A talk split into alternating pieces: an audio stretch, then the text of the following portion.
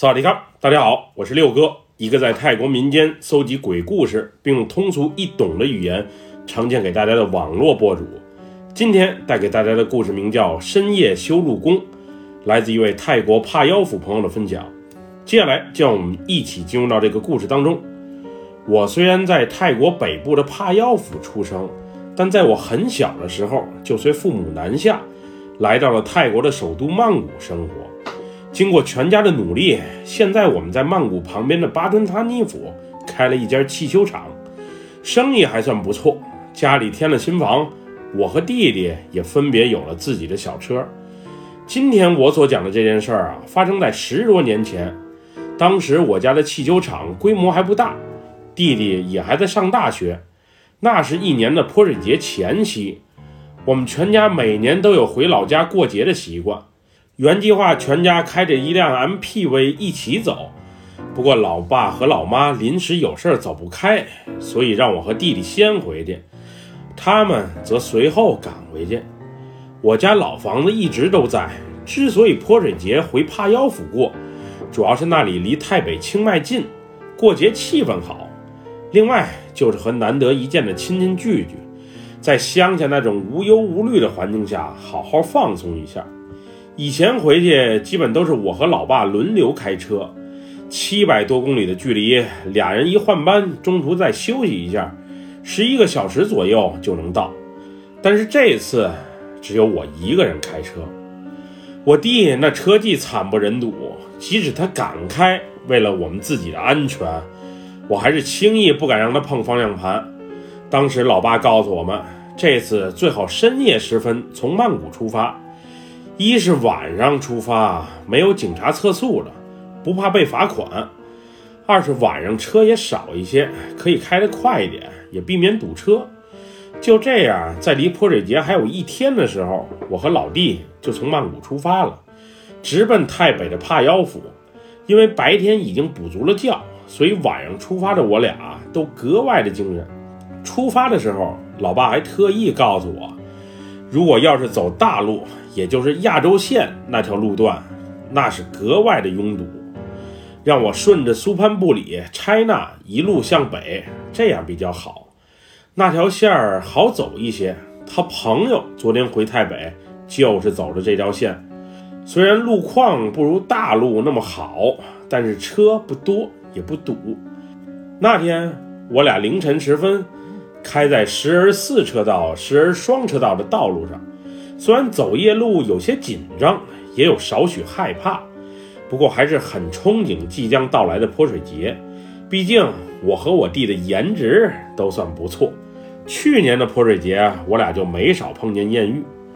那晚刚出曼谷的时候，还略微有些堵，不过一进入苏潘布里府之后，一切就立马变得格外的寂静。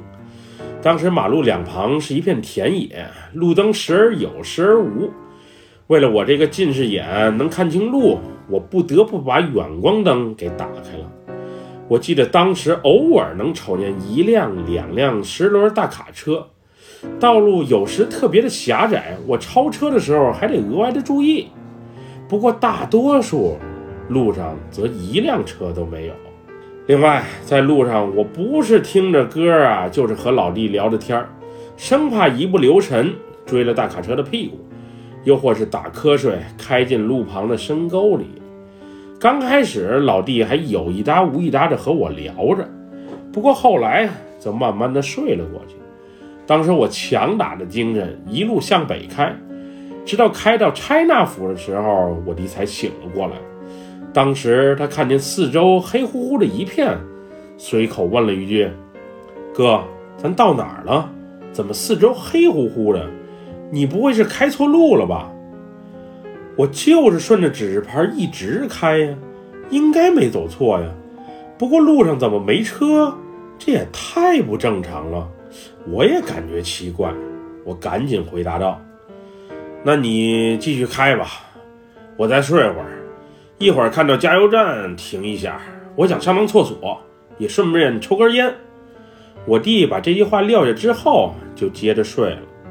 于是我强打着精神，独自一人开着车。实话实说，即使车里的音乐再动感，那会儿已经连续开了近三个小时的我，也确实是有点犯困。那会儿偶尔对面有车驶来，我把远光灯给调暗，其余的时间我都是开着远光灯，时速一百公里左右，在柏油路上驰骋。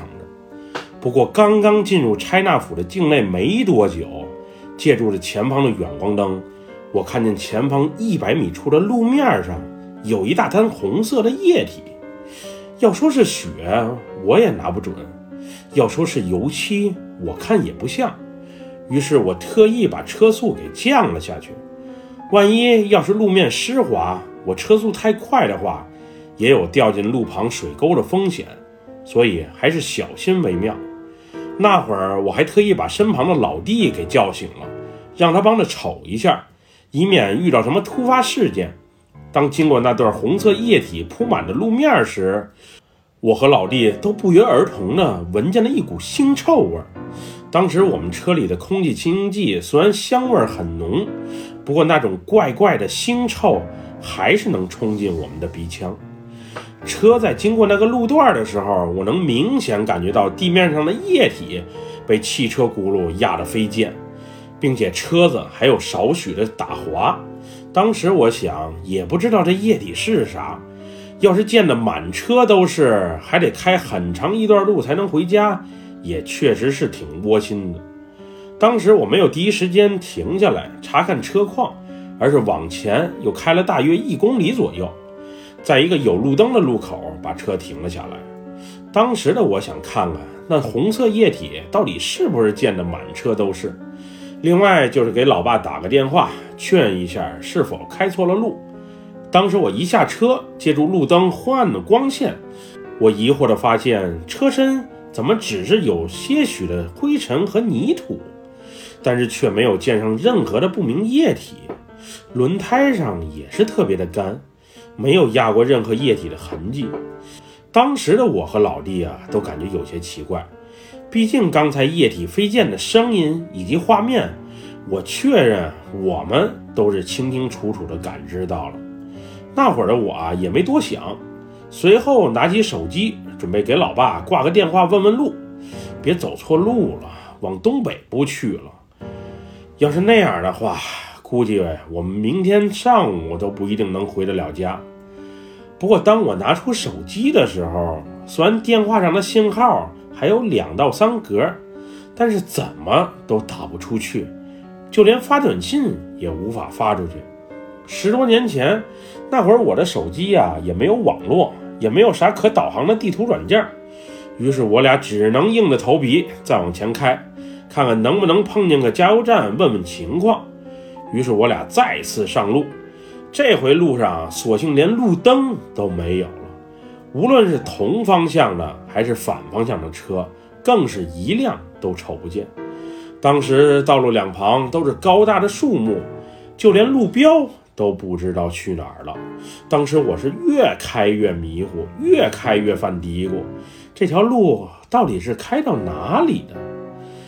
正在我不知所措之时，借助车前的远光灯，我看见远处，貌似两百米左右，有个身穿反光背心、戴着安全帽的工人，背对着站在路中央。他一只手扶着脑袋，另一只胳膊则挥舞着。当时我想，都凌晨三点了，在漆黑一片的道路中央，竟然还有人修路。我爸从小就告诉我们，夜里遇到什么不寻常的事儿，不要打招呼，更不要喊，迅速离开那里就好。当时看到这一奇怪画面的我，脑子里第一反应就是老爸的这句话。不过我又仔细一想，也许是路面确实有问题，晚上需要赶工也说不定。马上就快泼水节了，到时赶着回家的车流应该是蛮多的。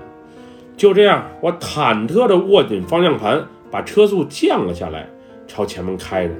当我马上就要靠近那个男人的时候，我发现他的全身都被鲜血浸湿了，背后仿佛还有拖拽的痕迹，反光背心都已经破烂不堪了，两侧肩胛骨更是被磨破了皮儿。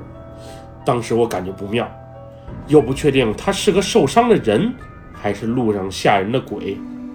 于是，好奇心在经过他身旁的那一刻，让我朝他那个方向瞅了一眼。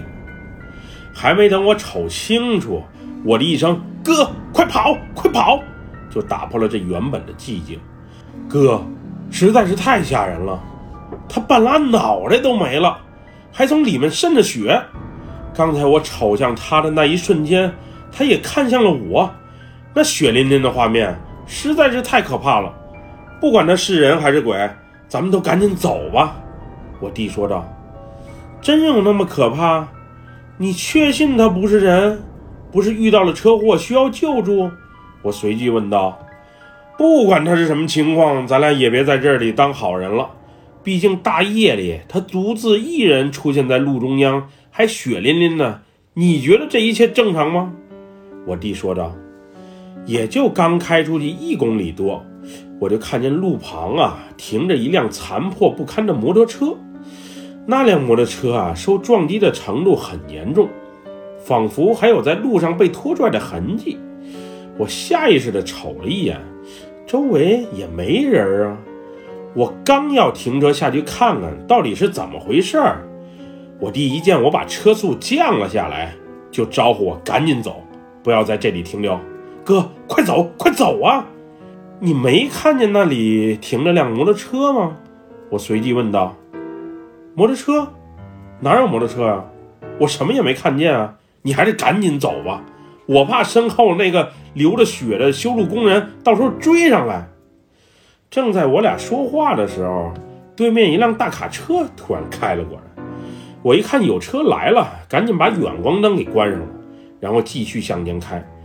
当时我想，莫非看见那辆残破不堪的摩托车是我的幻觉？那辆大卡车从我身旁经过的时候啊，一切都是那么的静悄悄。当时我还想，这车怎么这么轻快，磨合的还真不错，竟然错车的时候一点声音也没有，一点尘土也没扬起来。正当我感觉奇怪的时候，我弟一声“小心，有人”，再次打破了平静。这时我看见啊，貌似还是同一个人，穿着反光背心、背带裤。站在路中央，这回他是正对着我，并且一瘸一拐的朝着我这个方向缓慢移动着。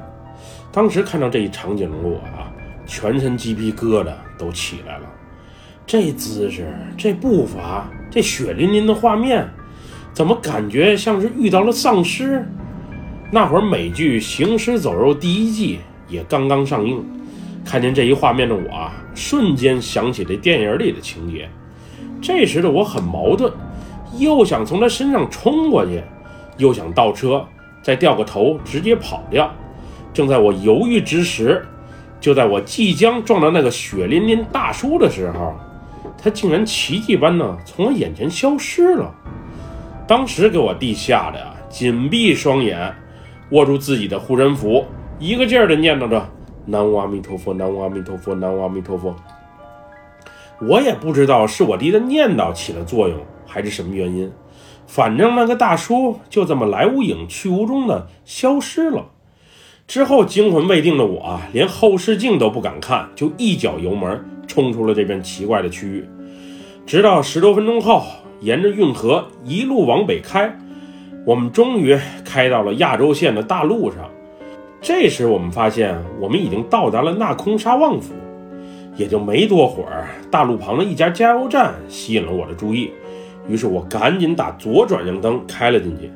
进了加油站之后，我和我弟先去了趟卫生间，也顺便洗把脸。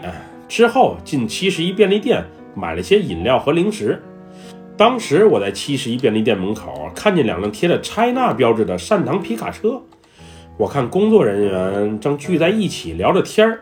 我越琢磨刚才的经历，越觉得奇怪。于是就凑过去问了一句：“大哥，我刚从赛帕县来的，那条线怎么一辆车都没有？”“哦，那条线啊，晚上没路灯，有些背，所以一般人都不敢走。平时都是一些十轮大卡车逃避检查站才走那边。我们晚上都不敢去那里，太不安全。别告诉我你刚才是从那条路过来的。山堂小哥一脸坏笑地说：“啊，我就是刚才走的那条路，可给我吓坏了。”于是我把刚才发生的所有经历都唠叨给小哥听。谁知小哥听完之后，没有震惊，也没有惊讶，而是以极其平稳的情绪回复了一句：“你刚才见到的那个人，我知道，他叫杜哥。夜里走那条线的司机啊，经常能遇到他。他是拿空沙旺府的人，在当地的公路局上班。一天晚上，他下班之后呢，骑摩托车回家的时候，在那里啊。”被一辆走夜路的大卡车给撞到了，之后还被拖行了很远，才从卡车上掉了下来。当时死状是特别的凄惨，他的葬礼我还去了呢。说来也巧，就是这辆车当时拉着他去的寺庙火化。说这句话的同时，善堂小哥指了指旁边的那辆有些破旧的五十铃皮卡车。他在你面前现身，你也不要怕。明天买点吃的，早上给那些化缘的和尚就好。他可能是想让你啊帮他做做功德，超度一下。我们之前也遇到过这种情况。简单聊过之后，我和老弟啊又转身去了一趟七十一便利店。明早做功德的东西啊，今天先买好，只求那个血淋淋的大叔在随后的路上。不要再出现就好。第二天一早开到南邦府的时候，我和老弟看见公路旁正好有一对和尚在沿街化缘，于是就赶紧把在七十一便利店买的吃的递给了他们，并拜托和尚们帮那个大叔啊简单念段经超度一下。不过我们没直说这个大叔我们不认识，仅仅是在昨晚的夜路上有几面之缘。而是告诉和尚们，这是我们的一个朋友。昨天他离奇现身，所以我们赶紧帮他祈祈福。当天到家的时候，我和老弟呀都是特别的困，一着床就顺利进入了梦乡。在梦里，我梦见一个身穿牛仔裤、反光背心的胖大叔，乐呵呵地向我说了一句：“谢谢，朋友。”然后就这么静悄悄地离开了。后来我醒了之后，还问老弟是否也在梦里遇见了什么人，不过他却是什么都想不起来。这就是我的故事，一个年轻时候的离奇经历。现在想起来是既惊悚，又有那么一些戏剧色彩。总之也算是人生一段神奇的片段吧。本期故事就分享到这里，喜欢六哥故事的朋友，别忘了点赞和关注哟。咱们下期节目再见。我们俩拜拜，萨瓦迪卡。